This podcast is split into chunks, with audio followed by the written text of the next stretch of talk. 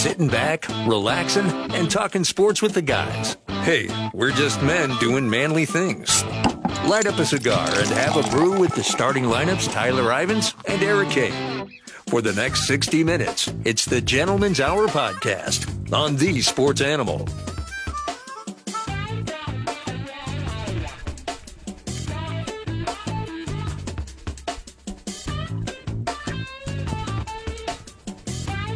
Welcome you into the Gentleman's Hour podcast here from Barley's in the Old City. Week three of the college football season upcoming, and who would have thought the Tennessee Volunteers are still winless on the season? Oh, and two. You hear the crowd noise. There's a train going by, cars going by, people walking their dogs. It's a beautiful day, gentlemen, as we again broadcast live from Barley's Tap Room and Grill. Tyler Ivens, Mr. John Stansel, how are we doing today?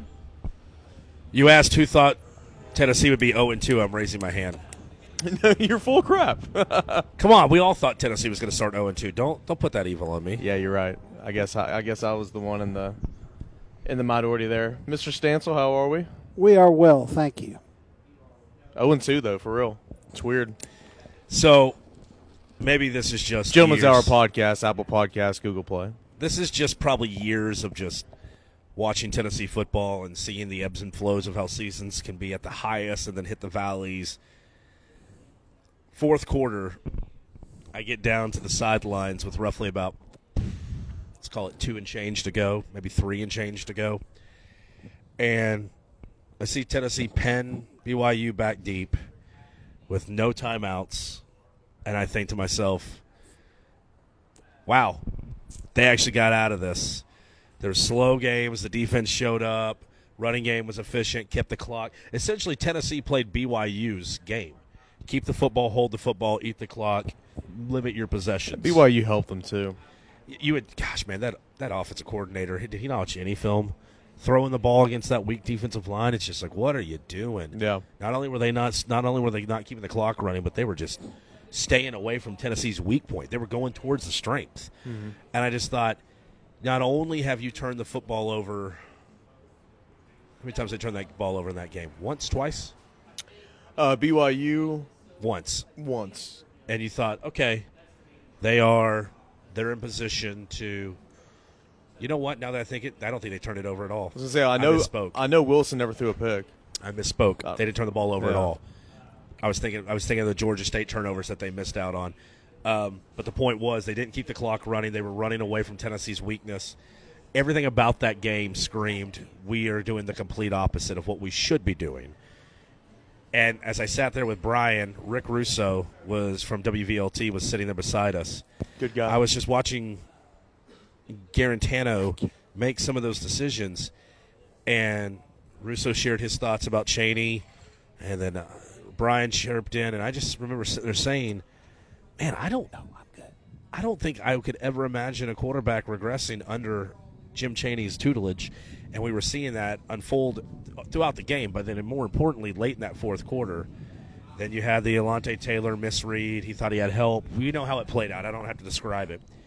But I remember even after the play occurred and they had that huge, huge gain to set him up for the field goal to send it to overtime, I just shook my head and I stopped and I had time to just look around at the stadium. BYU fans were getting louder and then just watching Tennessee fans, some with their arms crossed, others with their hands on top of their head, some with their hands over their face where you could only see their eyes. And it was just like, only Tennessee could do this. Only Tennessee could just pull the plunge or the cork or the plunger or the stopper out of the toilet or out of the bathtub and it just watch it circle. Effectively had the game won and quit. And it's ESPN not E showed Tennessee this had season.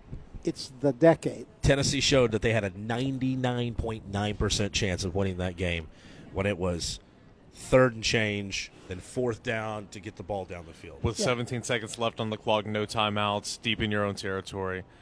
I mean, how in the world? I mean, it's just out, on another podcast that I do throughout the week. I open it up by saying it's it's the most Tennessee thing ever. I mean, literally, it's the most Tennessee thing ever. Um, can we talk about BYU's sh- shirts? Some of the fans are wearing inside Yeah. Neyland Stadium.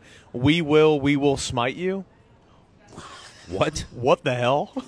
Yeah. Very You biblical know who's not a fan of that shirt? Yeah. And I'll tell you off air why Gunner at WIVK. Yeah. Um, I Funny- was funny I- story behind I was that. the fan of the y'all shirts. Yeah. it's the Y logo from BYU, Yeah. y'all. Because you know, I will say this: as much as I want to complain about the sting of a BYU double overtime loss, We will did, smite you. Did you hear about the the really cool story with the uh, with the um, some chatter. the fan base? No, no, no. The BYU fan base and what they did with the local police department. Um, I saw I saw some chatter around social media. I'm going to be honest with you, never read it though. Um, So please tell me. So BYU fans, after the game was over, they were outside the bus, obviously wanting to cheer on the team as they got on the bus to head to the airport. Well, so you have hundreds of people there, high fiving, cheering on the Cougars, ushering them off to the airport, and then the fans stood around because they were there near one of the exit ramps, and all the Knox County Police, you know, officers who worked the game on the field, security, you know, you have numerous security during the game they were welcomed by the fans still there. Some of the police officers, their wives were waiting for them because they attended the game. And usually, whenever you have visiting fan bases, usually you're cuffing people, drunks, throwing them in the back of a tank, doing things to kind of quiet the crowd because they're rowdy. The police officers were greeted with a tunnel full of high fives, thanking them for their service. Oh, wow. wishing them well, and like there were they got quotes from many of the significant others of the policemen and some of the Knox County police officers, and they were just like, one particular name escapes me who works locally here for the department said, I've been doing Tennessee football security for 30 years. Hands down, probably one of the most gracious things I have ever been a part of in my life. No, that's awesome. That's awesome. Doesn't take any sting away from Absolutely from, from not. the loss, but no, Absolutely that's. That, that, that's that's it a doesn't, good- you know, it doesn't help that you lost to the nice guys. to the to the nice. It's it's like losing. Uh, yeah, like you said it best. Then I I won't go into what I was going to say. Nonetheless, um, improvements. So many improvements from week one to week two. Um, I mean Tennessee call what it is. Now, granted, you know offensively, especially in the passing game, not a very good game. But Tennessee Sure. Tennessee virtually dominated that football game. Controlled the clock, played great defense, played better defense, played really good defense, and uh, ran the hell out of the football. Tennessee nearly had 250 yards of rushing on the day. Ty Chandler capped with a 53 yard uh, touchdown run. I about to say career high, but that's not a career high. He had an 84 yard uh, run against uh, UTEP. not UMass, UTEP last year. Um, had a hundred and what was it, 54 yards on the day. Yeah. Eric Gray added uh, almost 50 as well. Both were featured. Um, but you lose that football game because when you needed to run the football in the second half, late in that fourth quarter, Sure. you couldn't. When you needed to make fourth and inches, you're running end around. Not sure what area code that was. thought Some people were talking out about how Palmer was closer than he was. No, he wasn't. No, no, he was he was stuffed. Stuffed. Here, here's Almost my problem. and, yard. Again, and again, you know, uh, part of the job is being critical. I'm not a football coach. I don't know football as well as those guys. They get paid millions of dollars to do it. Um, when you run an end, and first of all, it's an end around. That's another soapbox. Not a reverse. Not a reverse. It's an end around. I go through it every year when I see all these media outlets say reverse. Right? No, it's an end Sounds around. like me when people jump on me for calling open dates by weeks. They're by weeks. It, it's just one of those little things. It, it doesn't matter. But I, all these publications, I'm sitting them to say Tennessee fails on the reverse. Tennessee run. No, it's not a reverse. Okay, the ball has to go from quarterback to ball carrier to another ball carrier for it to be reverse. This goes from quarterback to literally a guy running from the end, end around. That's why it's called an end around. sure. Nonetheless, when you run the end around, it's not a trick play, but it's it's a different play. You run it five plays earlier, you gain nine yards, very successful. Even if it wasn't fourth down, why go back to it five, five six plays later? I don't understand that. But it's fourth and inches, and I, I know Tennessee cannot run up the middle at all uh, uh, during Saturday night. But BYU, that's what they you. As I've said it before, I don't care what skill players they have or who's their quarterback. BYU is guaranteed to beat you somewhere, shape or form, and that position usually is in the line. Yeah. Offensive or defensively, they've got some hog mollies up there who've got NFL contracts waiting for them that will eat you alive. Why in the world are you calling an end around right there? I have no clue. But nonetheless, you know, Tennessee a much improved football game. Um, obviously, was it perfect? No, there were still misalignments. Tom Luginbill, the field analyst for ESPN. By the way, I want to be called a field analyst. I'm going to be called a sideline reporter anymore. You sound Field analyst? Field analyst. You sound so much more supreme being called a field analyst. Well, people, Uh, it's so funny because people always ask, "What is that person on the uh, in the dugout always called?" They're the sidelines because I just don't know what they call baseball. They're called field analysts. So if you say field analyst, about the only place you can't, you know, usually it's courtside reporter. Yeah. Between the benches in hockey, and then it's you say field reporter. You that covers both football and baseball. Yeah, there you Yeah, go. There you go. Um, But Tom Luginbill, who's the field analyst for the television broadcast, he did say Tennessee of the three timeouts call it was because Tennessee was misaligned. So there were still some alignment issues, not like Georgia State though. Um, but I mean, overall, I thought a very much improved football team. Now, there's Tennessee's going to play. You know, the majority of the schedule is going to be better than BYU. Yeah. So improvements still have to be made, you know, from now until then. But um, I don't know. For me, at least, like if I'm a fan, obviously you're you're punched in the gut.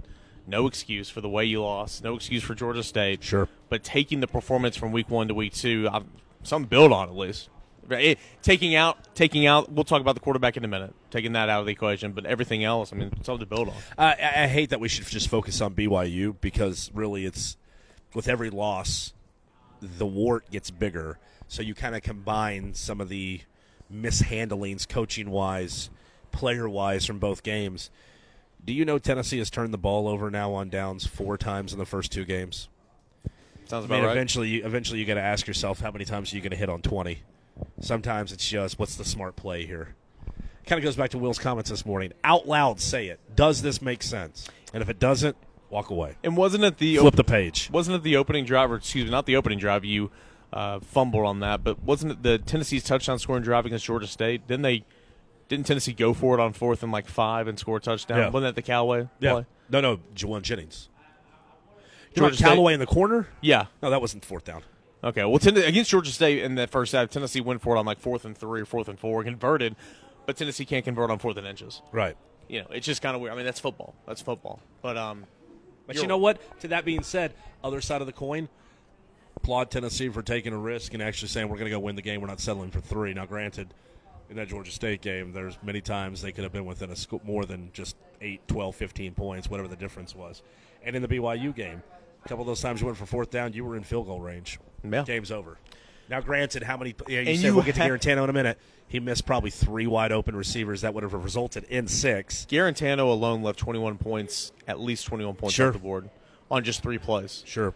Uh, now that doesn't go into account that if you would have converted on you know second down of the drive you know prior, what could have happened? But three plays at least, he left 21 points off the board. Um, you know, it's not a good situation with the quarterback. I mean, we can go ahead and talk about it if you want to. I mean, talk about a guy that has started a lot of football games. He's a fourth year junior. This is his fourth offensive coordinator. Uh, the best offensive coordinator he's ever had. The line is a little bit improved, still not great, but it's better than what it was. Sure. Um, we all expected Guarantano to take a step up this year, and so far this season, he's doing stuff that we've never seen him do before. Uh, it's all neck up. I mean, he's throwing into double coverage. He's not scanning the field. He's late on seeing Jawan Jennings. He's not even seeing Palmer the very next play. Um, going to Jawan Jennings when he had double coverage underneath and not lobbing into the end zone uh, to give him a play. Uh, you know, stuff like that. Uh, you know, throwing a bullet pass to Ty Chandler in the back. Like, we're seeing stuff we'd never seen out of Guarantano before. Um, and that's alarming. It's like he can still make the throws. He's, the ability's still there, but a guy that has prided himself on protecting the football, five interceptions prior to this season, uh, coming into this year. Um, but he's making horrible decisions right now. It, it's so weird. It's I, I, I don't I, I'm not a quarterbacks coach. I'm not a quarterback. I don't know what's going on. You know, in years past, you would see him make some of those decisions, and you're like, all right, you missed this guy. You didn't get the ball out of your hands quick enough with the blitz. You did a bad job of picking up this, but at least, but at least he wasn't making boneheaded decisions of, hey, you got away with it this time. Next time, you're not going to be so lucky. Those at least last year you could live with Guarantano because he wouldn't get you in trouble. This year, it's like not only are you having some of those old habits starting to rear its ugly head, but you're making bad decisions on top of it. So again, I referenced Scooby Doo today. I bet we could tie him down to a chair and rip the mask off and see it's not Guarantano, and we'd look all over the stadium. Wherever they're hiding the Kentucky beer barrel, wherever they're hiding some of these things at Neyland Stadium and the athletic department, Guarantano is somewhere tied to a chair, banging a soup can against saw- a pipe, hoping somebody will hear him. I saw a funny tweet. Ah, longest yard. Who was the who was the guy that was the kicker, the backup quarterback, the the funny one? Oh, Brucey. Brucey said, "This isn't Guarantano. This is Brucey from the longest yard." Yeah. Um, but I mean, you know, all this stuff. You say all this stuff. It's fixable. It's not the end of the world. It's fixable. And I mean, a guy that is mature like Guarantano, he can hopefully turn it around quickly. But I'm again, I just go back to you've never seen. I mean, he would hold on to the football and get drilled and take sacks uh, rather than put the ball in harm's way last year. And so that's just I don't know. It's weird. And, and again, this is against Georgia State and BYU, which is better, but this is not Alabama. This is not Georgia. This is not in the swamp. I mean, it could get worse. And again, all this talk about, oh, you know, JT Shrout, Brian Maurer, da da da da. And I mean, yeah, I mean, the backup quarterback is always the most popular player on each team. And I get that. Fans are frustrated, as fans should be. Um, I can say this though that they're, Guarantano is the, the best guy for the job. But JT Shrout and Brian Maurer are not ready, and I know fans might be saying, "Well, well, how do you know until you see him? How do you know until you see him?" Well, if they're throwing picks in practice, if they're missing on air air routes, I, I'll trust the coaches' decisions Yeah. that they've seen Maurer and Shrout. I think this would be different if you're in the situation last year with when Keller Chryst is on the team. right. By all means, open up the job at camp or at, at practice that week. Let the guy who had the best uh, best week go at it. If that's what you want to do. But that's just there's not a Keller Chryst. There's not a Josh Dobbs. There's no one. I mean, there's no one else on this roster that's the snapped. I mean, you have Casey Hill. He's ineligible though this year. He's You would out. think you would think that Tennessee fans would think this through.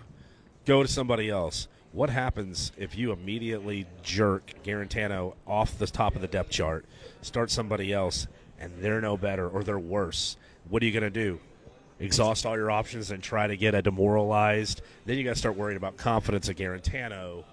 Right now, look, as much as it's a lot physical, what we're seeing, actions on the field, you got to think about also the mental capacity of a guy Yeah. like that. I mean, in, in no way, shape, or form is there a quarterback controversy right now. There's I, not. I was listening to But Josh Ward hey, the other real day. quick, look at a guy like a Jersey guy, number one dual threat quarterback coming out of high school. He's brash. He's got some things. He says the right things, but you never know how fragile. And I'm not saying Guarantano in any way, shape, or form is fragile. I'm just saying, look, loud personality. He's from Jersey. If he doesn't show it, he's got it. Yeah. You know, he was. He has all this positive press coming out of high school. You know, kind of took a back seat and had to swallow a jagged pill whenever he lost the gig to, to Q to, to Quinten Dormady. But then since then, the transition from Dormady's shoulder injury, injury in quotes, to Guarantano, he had to fight off Chryst. There has not been somebody in camp thus far who has been better than Guarantano since he took over the job from Dormady two years ago. And hey, I mean, the Ray is playing this year, if he continues to progress and or regress, and say JT Shrout gets better and better throughout the week, hey, who knows? But it's just it's it's not time yet. I can tell you. I mean, I've been to practice, and from my own vantage point, my own two eyes, no, not close, not close. Um, but again, I understand the questions there, but. Um, you just got to hope that your veteran quarterback can turn it around, and he and Chaney can find that rhythm, find that sync, because it's not there. And I thought Chaney called a pretty good game. Again, I absolutely can't put into words how much I hated that fourth and inches call. I thought that was the dumbest call all weekend in all college football. I thought it was the stupidest play call ever. But I thought Chaney called a pretty good game on on Saturday night. Um, but There were positives. yeah, There was no switching the offensive line. Consistency look like not was as much. found. Not as much. I will say this: so against Georgia State, eight offensive linemen played. Against BYU, seven played. Jerome Carvin did not see the field. For the most part, they found five, and they, they, they played. And I'll admit, when they pulled Ryan Johnson, he missed a blitz, and it was like, you don't pick that up, you're out. Yeah, and uh, Ryan Johnson set the pine there for about three or four series, and Riley Locklear came in. There was one drive in particular in the second half, in the third quarter, and I believe Tennessee had a turnover on downs on this. So the starting five was, and I thought this would be the starting five against uh, Georgia State because it would make most sense. Jahmir Johnson, Trey Smith, Brandon Kennedy, Ryan Johnson, Marcus Tatum, all vets, all vets. Okay, that was the starting five. The that that unit played the first three series of the game, and then it was they flipped they uh, and then it was Wanya Morris, Trey Smith, Brandon Kennedy, Riley Locklear, Darnell Wright. None, I made notes, but there was one combination in the third quarter that you came out. It was Jahmir Johnson. I'm going left to right. Jahmir Johnson, Wanya Morris again. Why? You have an 18 year old playing left tackle in the SEC. That's hard enough. Why put him at guard in the same game? In my opinion, that's stupid. Um, but hey, I'm not a coach. Jahmir Johnson, Wanya Morris, Brandon Kennedy, Riley Locklear, Darnell Wright. You've never seen that combination ever in a game. No. But then they, but then like a couple plays later, it was Jahmir Johnson out, Wanya Morris at left tackle, Trey Smith in, Ryan Johnson in, and then they went back to the old one. So I, there was one play, there was one drive in the second half where Tennessee rotated seven offensive linemen in on that one drive, and I have no clue why. But outside of that, I thought, to your point, the rotation simmered down a little bit. It was more of the same five. I think right now, I think Jahmir Johnson's your best offensive lineman. It's Pruitt praised him. He is such a head case. You can see it at practice, and he weighs like 280. He's a skinny guy. I think right now he's playing the best. He got praise. Darnell Wright, Brandon Kennedy fell into that group as well. So, my whole thing is this: you're getting to the point in time now. You better find who your best five are because you're now ten days away from going to Florida. I think it's evident Brandon Kennedy is your center because he's played every single snap at center. um, when Tr- Trey Smith's not playing well, I'm, I'm just going to say it right now, but Trey Smith is your best player on the team Right. when he's right. So Trey Smith's your left guard. I'd rather have Trey out there than anyone else. Sure. Um, I think Riley Locklear, or sorry, I think J- Jahmir Johnson's your best tackle on the left side. I think Darnell Wright is close to being ready at right tackle. He didn't play hardly any against BYU, but I think Darnell Wright's close to being at right tackle. And right now, I think Riley Locklear is out playing Ryan Johnson at guard, and I, I like Ryan Johnson. I think he's uh, he's always good with us, the media. He's very versatile, but uh, I think Riley Locklear is out playing him. So that would kind of be my five right now. Um, you know, Marcus Tatum, to Will's point, Marcus Tatum is probably one of your better run blockers. Struggles in pass sets, man. Just struggles. It's part of it. Uh, where Darnell Wright's a lot better. So we'll see. Um, I hate the rotation of the offensive line. Hate it, hate it, hate it. I think it's football. Tell us how you really feel. Not a big fan of it. Not a big fan at all. Not a huh? big fan of it. No. Yeah, I do high school football broadcasts every single week. Do ask, you know? Ask me how many high school programs in East Tennessee rotate offensive linemen. Probably none. None in two years. None. I've probably seen you know s- seventy high school football games in the last two years, doing multiple games a week. None. But the University of Tennessee does. Dumb. It's not smart. Not a fan. These are things you need to have figured out before August 31 in Georgia State. There you go. And now it's Or September 11. or do what Tennessee was trying to do. Sure. Work out the kinks and win the football game Sure. against Georgia State. You're just not good enough right now. You're not. Yeah, you're not. but Yeah, I got it. And look, here's my whole thing. You don't have the answers yet, even though you should. How long is it going to take you to get the answers?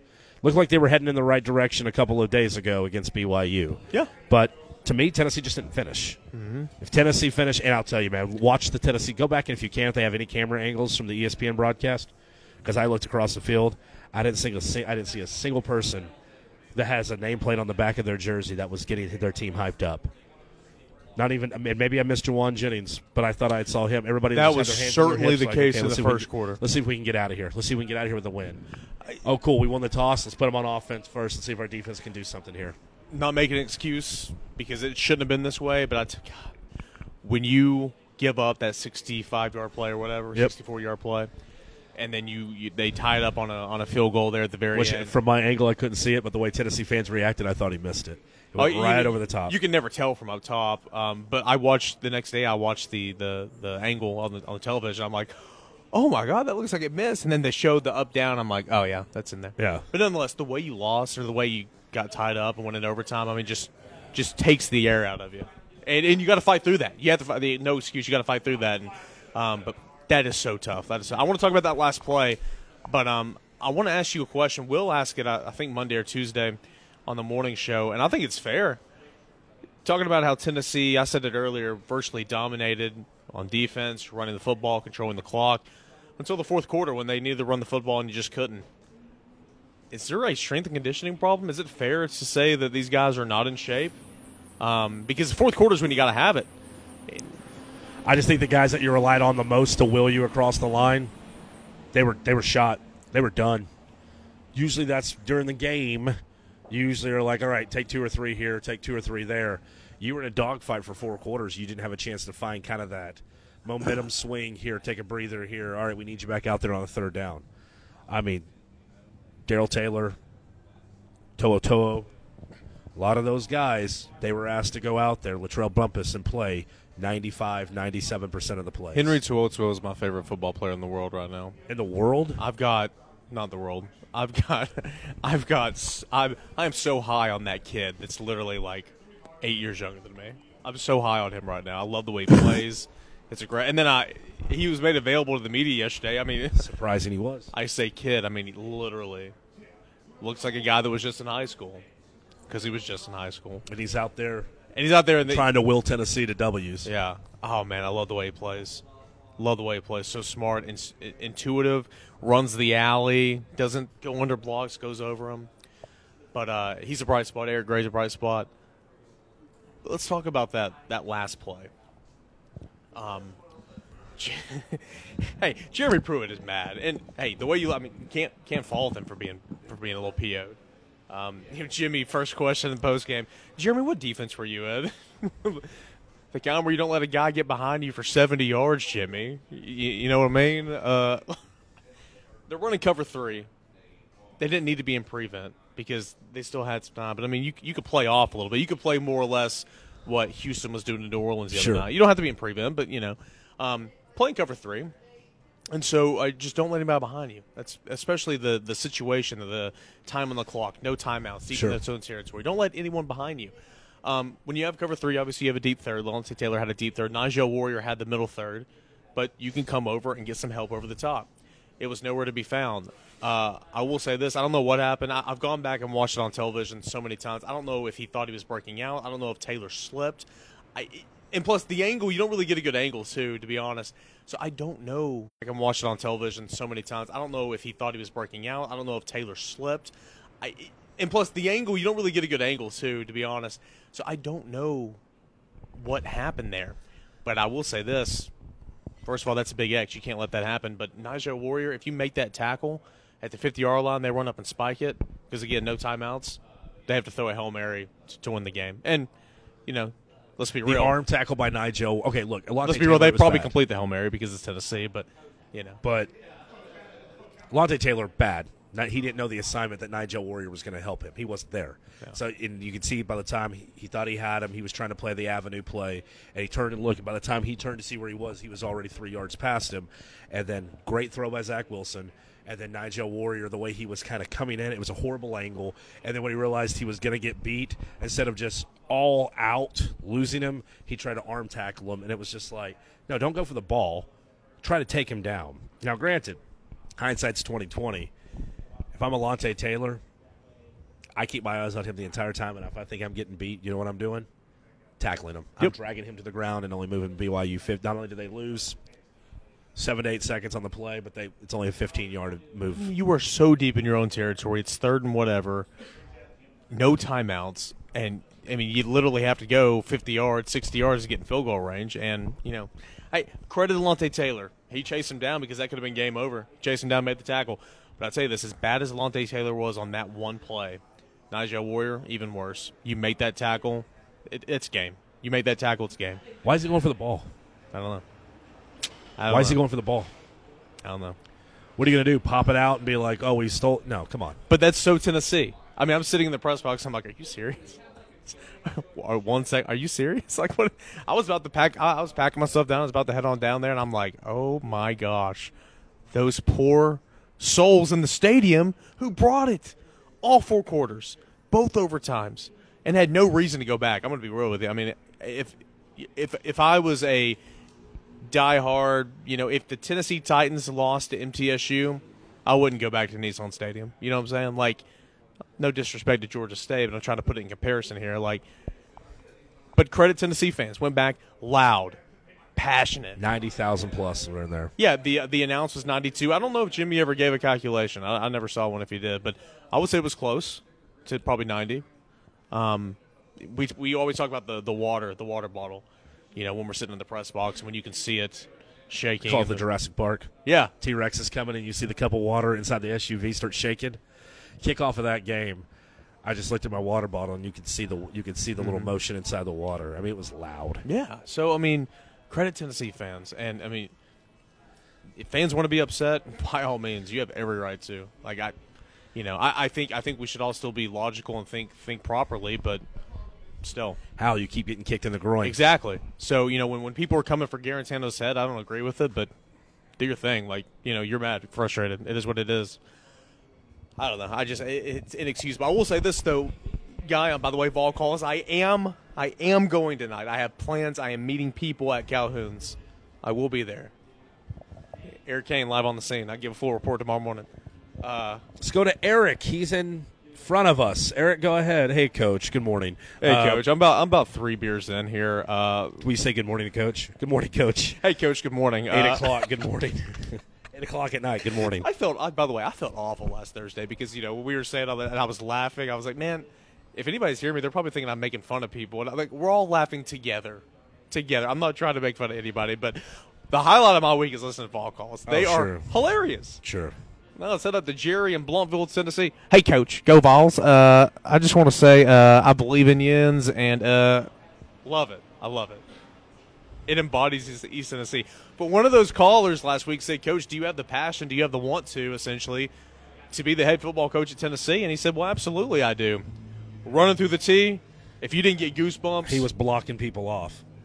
I'm sitting there. I'm like, mm, I got chills. I was ready to roll. That was fun. So it's a missed opportunity, man. I just I I, can, I cannot I cannot. I mean, I'm not emotionally invested, so it, do, it doesn't hurt me.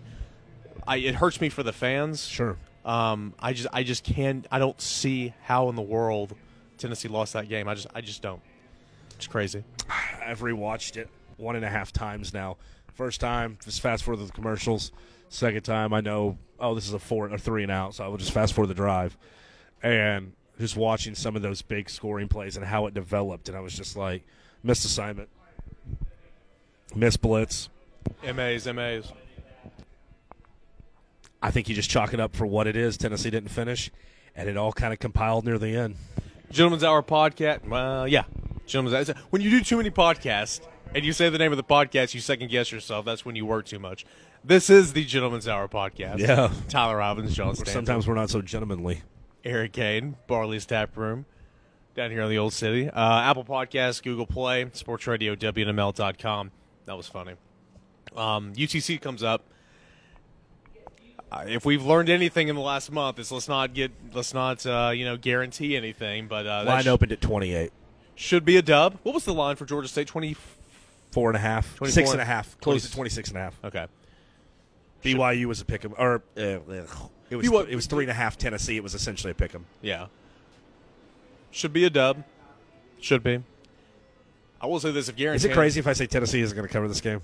is not or is, It's not. I mean, I, Like 31-7. I, I, I think that'd be crazy to say. I mean, I think Tennessee's gonna, especially the, if, if it runs a football like it did last. Is. Tennessee going to blow the doors off Chattanooga? I, I honestly, I, I really do think so. I think all this pent up frustration, anger, the way the season's gone so far. Are they just going to take it out on every person beside them and just just Yeah. blow? Defensive line has no idea what's coming, and they're just going to get knocked off the ball. I think so. And then uh, you head down to the swamp, where you've won twice since 1951. Not good.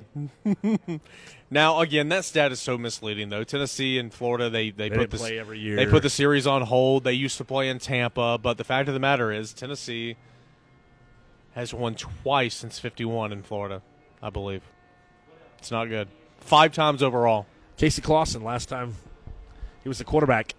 September or supposed to be the September 11 game. It got moved to December 1. Yeah. Clausen 0-1. Travis Stephens had a lot to say in that game.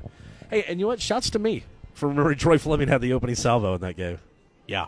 I, Dude, I just remember where I was December 1st. There was a lot going on because I knew everybody was like, well, Tennessee, you got a chance to win it now because the game's been moved to December. And LSU was just licking their chops, and everybody was just like, uh, we'd rather, we don't know. LSU just, they kind of didn't know who they wanted because both teams presented so much.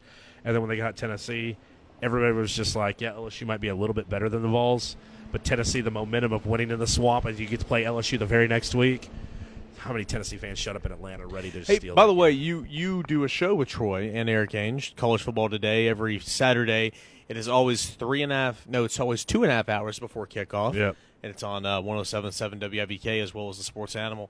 Hey, you and Eric, shut up and let Troy talk more, man. Troy says some great stuff, but you know Eric, he hogs that mic. It's you know it's Eric, and then you know you. Um, What do I do besides set up the questions and let the VFLs go at it? Well, more in that show, more or less, you set up the question and everything, and then uh, Eric will say something, and then you guys will go back and forth, and Eric will try to argue with you. That's more or less what it is. It, it's, it's it's it's mostly what I'm getting at. Eric's the problem. Eric is the issue. I'm sure he'll hear this podcast and will. Oh, I'm sure Eric listens to this podcast. I'm sure Eric will listen to this podcast. Yeah. and I'm sure he'll be like, "Look, look at this Caner guy." No, Troy says some great stuff on there too, man. And he does uh, he does the final scoreboard show with John, I believe. Yeah. Uh, after the game too. So uh, Troy's got some good stuff. But look, yeah, look at you. Remember, by the way, I looked up his stats that game. Two carries, two yards, one reception, two yards, touchdown. the catch was the touchdown. Yep. I remember the little dump. I'm like, what? Who? Fleming? What's he? Oh, he scored. Because at first I was just like, where are you going with the flag? Oh, there it is. I remember when Fleming played for the Titans. You know, that's kind of when I started to know who he was. 'Cause, I mean, remember, I mean, I was in 01, I mean, I was barely seven years old. So, I mean, Oh, I don't was remind me. I was so young that I couldn't really remember what was going on. But, you know, I remember when Fleming played for the Titans. Played for a couple of years. The fact that you were born in '94 blows me away. Constant reminder that you're so much more younger than I am. Uh, we got a couple of minutes here. We'll get back to Tennessee football looking ahead, but today is September 11th. Yeah. Um, I was in third grade. I'll remember. I'll never. You know, it's it's one of those historical moments in your life you'll never forget where you were. Obviously, um, you know, I was in third grade. We stopped what we were doing. We watched everything go happen on television. Went home, asked my mom what all this meant, what was going on. Had pizza in for dinner that night. I remember everything about that day, literally. Um, you're still seeing the effects today, 18 years later. Firefighters, EMS, you know, first responders, um, you know, getting that, that, that smoke in their lungs. You're still you're still seeing the fallout to today. Um, horrible, horrible thing that happened, but obviously you never want to forget what happened. I don't remember his name. I want to say that it was Coach Brown. I can't remember who my algebra two teacher was that year. I'm almost certain it was Coach Brown. Now that I think about it, sure wasn't out. Um, sure wasn't geometry or whatever it was. chemistry. Chemistry. Sure That's why. I guess that's why I thought Coach because Coach Brown caught both, taught both, and I was like, well, Sure it was wasn't either or. skipper.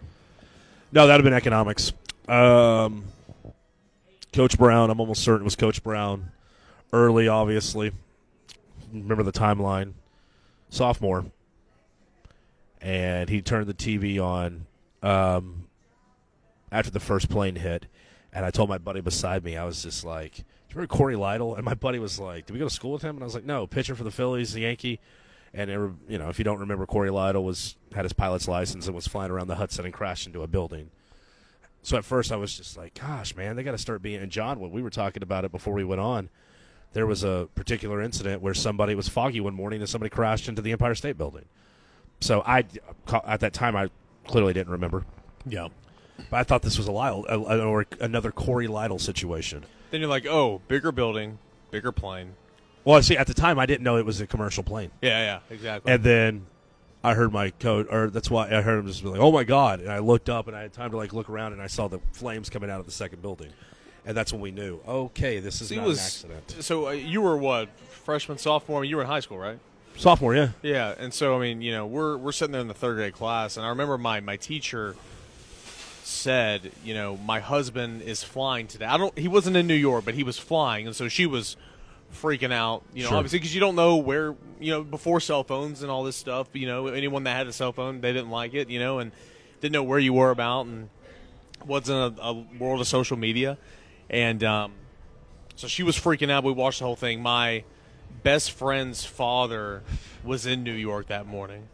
And, you know, just remember he came and spoke to us months later and he was like, you know, holding up pictures of people running away and, like, you know, he was like, this is what I saw. Like, this is, you know, it's just so graphic, you know, and you rent a car and drove home because you weren't about to get on a plane.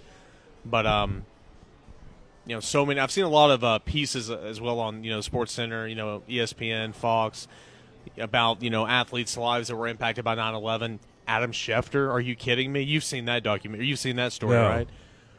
Well, Adam Schefter's wife right now and stepson, you know, their her husband, his father was in one of the towers that fell and um, you know I, I don't know how I forgot how Schefter met his wife now and everything, but you know it's like a like his legacy is a big part of like who they are now as a family because you know 9/11 and the child and everything, and that's just I, I it's been years since I've seen it, but it's it's really good. It's probably on YouTube if you want to go check it out. Shef, just type in Schefter 9/11, but um. Man, it's like it, it, as far away as we get from that date back in 01, it's I can still. It's so graphic. It's you know I can still remember every single thing about it. And of course, George W. Bush comes out that night, addresses you know the nation, and what was it? Ten years later, 10, 11 years later, when when uh, the Navy SEALs went in and and finally got him. I remember it was a Sunday night game in Philadelphia. The Mets and Phillies were playing, and I was sitting in my living room, mom's living room. I was watching the game, and you could hear chanting going on in the background. The field mics weren't as loud, so you just figured it was Phillies and Mets fans. It's fighting. USA chant, right? Yeah, fighting for Yeah. their chance. And next thing you know it, you just hear U.S. and the camera cuts before Don. I think it was Dan Shulman who was calling the game, and they were showing like a Met and Philly fan together, like chanting. They were like, you know, can you believe this would bring these? Two, you know, if you're wondering why Mets fans and Phillies fans are getting together in a USA chant, yeah, they're all like high fiving each other, and it's just like. What is happening? And I obviously Twitter wasn't, you know, Yeah, yeah. social media wasn't what it was now. And then Dan Shulman is like, if you're wondering why Citizens Bank Park is erupting now, President Barack Obama has announced Osama bin Laden has been, you know, Yeah. assassinated or exterminated or has been killed. I saw the quote. That, do you remember what the quote is, John, from from President Bush that night? I saw the quote this morning. It just gave me chills reading. It was the night, you know, the night when he addressed the nation, saying, you know, something about enemies in America, but they will not, you know, they'll, they'll They be will God- not prosper or something like that. They'll get God is essentially what he said, Yeah. and then you know, boom. So I don't know, man. It's it's it's crazy, but And I'll tell you, it's funny you bring that all up because sports makes you emotional. You live through sports. Sometimes sports is kind of the I've never seen people get emotional about football here in Knoxville before. Yeah, right. Uh, just things that just sometimes overtake you and you just overcome to emotions. I've only cried once at a sporting event, or cried at a sporting event once, and I remember where I was when Piazza hit the home run against Atlanta. It was the first sporting event back in New York. It was what, uh, like, it was September 20th, wasn't it? It was like almost 10 days, nine, 10 days. I want to say it was the twenty first. Okay, so well, yeah. 10 yeah.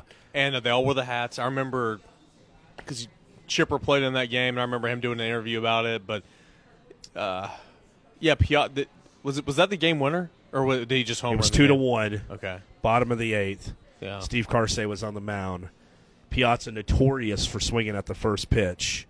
First pitch, Karsay comes up and throws a just right down the middle. I mean, like batting, like batting practice with like 20 more miles on it, and people are just like, "Are you serious?" Like Piazza always swings first pitch, and this sucker was literally fired right down the middle.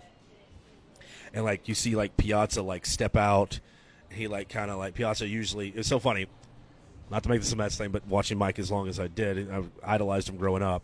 Piazza would always come in, one swing, two swing, get in that crouch.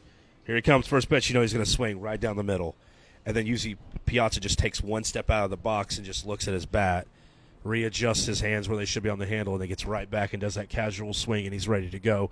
He takes that first pitch strike. He completely steps out of the batter's box, hits his cleats both times, kind of in a way of like, damn it, why'd I let that go? And also, like, my head's not in this at bat. And you could kind of see him, like, just stare off, like, he's not looking at his bat. You Well, there were him- so many helicopters and planes Yeah. going over that. I remember that. and, like, you could see him just kind of, like, take a deep breath and then, like, wiggle his bat and kind of look at the crowd. And you could see it from the dugout. They're, it's facing him. The dugout camera's facing him. And he's just kind of like, and then he steps back in, very next pitch, just a little higher, but it's down the middle, and Piazza just tanks it. And what I hate about that is that's such a magical moment, and the crowd just erupts, and there's people crying, and we believe USA, and you've got like bagpipers from the New York Police Department high fiving each other, and because there's cops or security all over the stadium. Mm-hmm. And then I just remember that being the moment where I was like overcome, just like, oh my God, he just won. It was bottom of the eighth, so they still had to get through the ninth. Yeah. And Benitez slammed the door, and it just was like, oh my God! Not only was it the heart of a playoff race because the Mets were chasing the Braves as they often did, and, but just for one, and then watching like Bobby Cox and like Bobby Valentine embrace and Chipper, who so many people were just considered the enemy, and it just was like, oh man, it was incredible. yeah.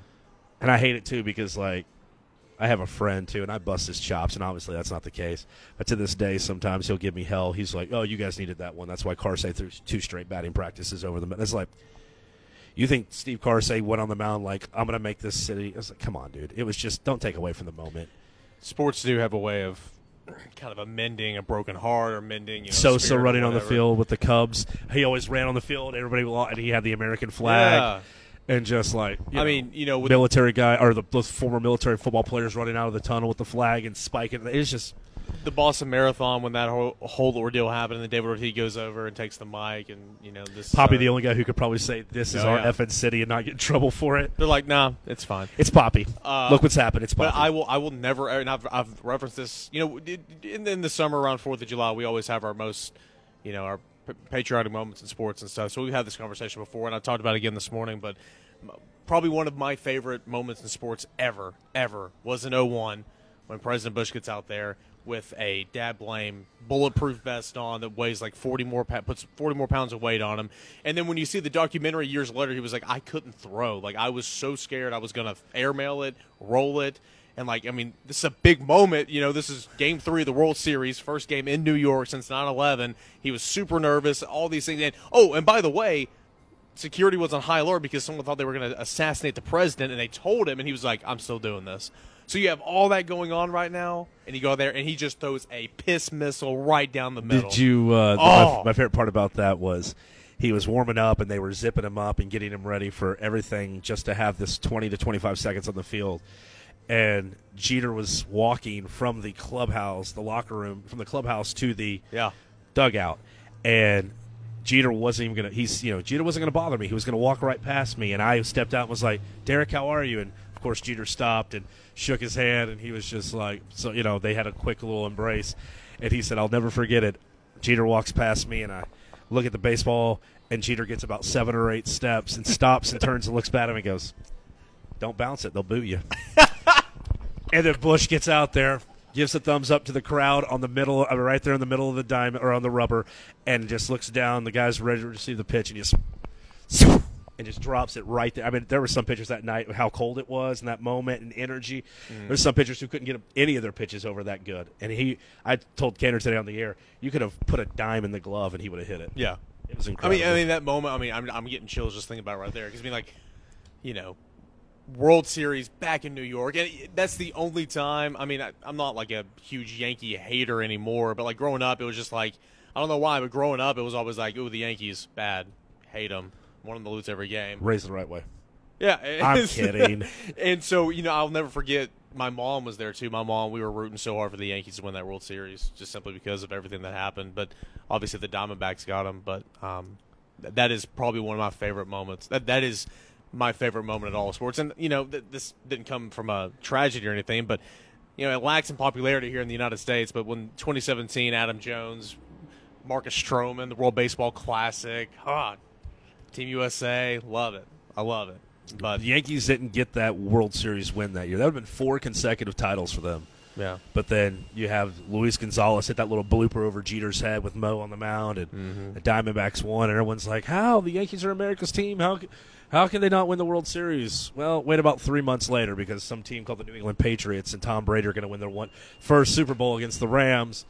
And then later, it's all clouded because of Spygate, and did they know the defensive play call? And then they're going to have some guy by the name of Antonio Brown fall in their lap, and you know, things I'll all just is wait a well. couple days because there's going to be a sexual harassment or sexual, you know, lawsuit No, put up against thing. him. But nonetheless, if, you know, 9/11. Obviously, you can never forget. It's a huge part of our uh, country's history, and um, man, if you if you're listening to this and you were somehow, I mean, we're all affected by 9/11. Obviously, if you ever you know personally affected by you know 9/11, thoughts and prayers continue for you and your family. But um, 18 years later, it's not like it gets any easier. But again, I just, I just can't stress enough. I'll never ever forget that day. What I was doing, I remember everything about that day. Every and I was so young too. It's just something that It was so eerie too. I'll just wrap up on that. Going home that night and trying to watch TV to find coverage, and so many of the channels I would click on that weren't local and they had to report the news, they they weren't running programming that night. It was just a photo that said TBS tonight will no will not air normal TV programming. It was just a candle, and it was just like thoughts and prayers to everybody who was lost today during the attacks against America. And it wasn't just one channel. yeah. I mean, like I, I might be off on what the channels were, but I'm talking like TBS, FX, channels that I was used to coming across. You know, I think even my mom made a comment because she was a big um, at-home shopper, like Home Shopping Network and QVC all had the. Yeah, it was.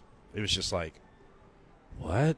Yeah. Yeah, it was still hard to even comprehend like days after too. It's nuts, man. It's nuts. All right, let's wrap this thing up. Got a couple minutes. UTC's coming. It'll be the third consecutive game inside Neyland Stadium before the boys hit the road down to the swamp, and we'll have to watch the game on television. Um, I think Jarnigan will pay for me to go.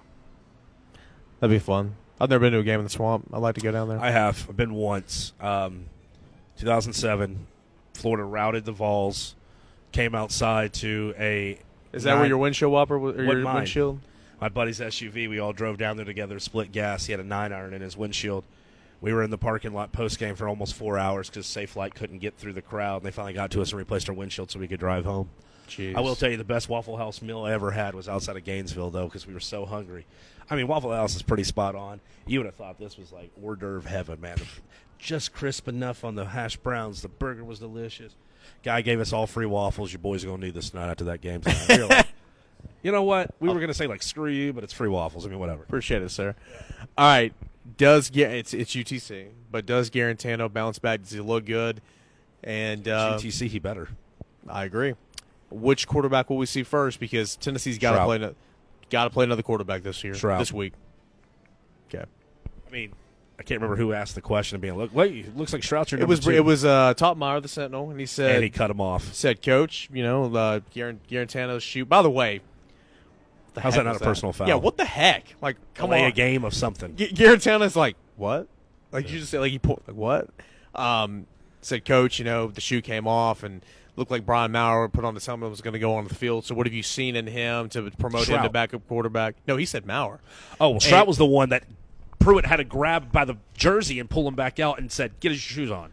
There, there were two things that happened right there. Brian Maurer ran on the field. Pruitt grabbed Shrout. So Toppmeyer was saying Brian Maurer looked like he was running on the field. Da, da, da, da, and so what have you seen from him? And that's when Jeremy cut him off and said, "Well, first of all, Brian Maurer is not the backup quarterback. He just saw that quarterback was down or quarterback shoe came off, put on his helmet, and wanted to go in there, and I kind of like that." In saying that, he didn't say that JT Shrout was the backup, but you can induce that if if if Maurer's not the backup, then it would be JT Shrout. He did say that both those guys need to get game reps, need to get reps, need to get under the lights, need to see what they're all about, and so that's why you thought against Georgia State you'd see that. You definitely think that this Saturday against UTC you'll see that. Um, so we'll have to see, but I think it'll be The be game Shrout. needs to get out of hand where all three quarterbacks play. yeah, absolutely. That's what UTC's here for. Let it get out of hand. It's what Georgia State was supposed to be here for, but whatever. You keep, yeah, of course you were. You're you're a degenerate. You probably had some some wink on that game. I'm 0 2. Furman and Georgia State. Oh, no, on that game. I'm 0 2 this year with Tennessee. Tennessee cover, Tennessee under. Don't get me started. I went 8 and 2 last week, and one of them was the Tennessee under. Should have been 9 and 1. I would Double let you come into my Scrooge McDuck vault and let you dive into my coins. Hey, bad beats though, huh? Not the not the fake SVP. Getting that game up there for me yesterday morning. Appreciate it. Gentlemen's Hour Podcast, Apple Podcasts, Google Play, Sports Radio, WNML.com. I'm Eric Cain with Tyler Robbins and John Stansel. He is at John Stansel, John underscore Stansel on Twitter. He's at Tyler Ivens, and I am at underscore Kaner. John, as always, it has been a pleasure. The highlight of my week is sitting across from you here doing this podcast. Looking good as always. And uh, we'll uh, we'll chat next week. We hope to meet under better circumstances Yes. next week. Celebrate a win over the mighty the mighty Mocs. Tyler, we'll talk later. The mighty Mox. I just want him to bring back the moccasin shoe that used to be the mascot. Google it. You'll love it. Bob Kessling opens up vol calls last or uh, or big orange hotline, big orange hotline Monday night, saying, "Yeah, the moccasin coming to town." Da, da, da, da. Wait, are they the moccasin? Are they just the Mocs? I don't know. They'll be here though. Let's, let's be honest. You don't need to know who they are. All right, have a good rest of your week, everybody. We will talk to you after a big win. Another Gentleman's Hour podcast is in the books with the starting lineups Tyler Ivens and Eric Cain. Chat with the guys on Twitter at Tyler Ivens and at underscore Kaner. It's the Gentleman's Hour podcast on the Sports Animal.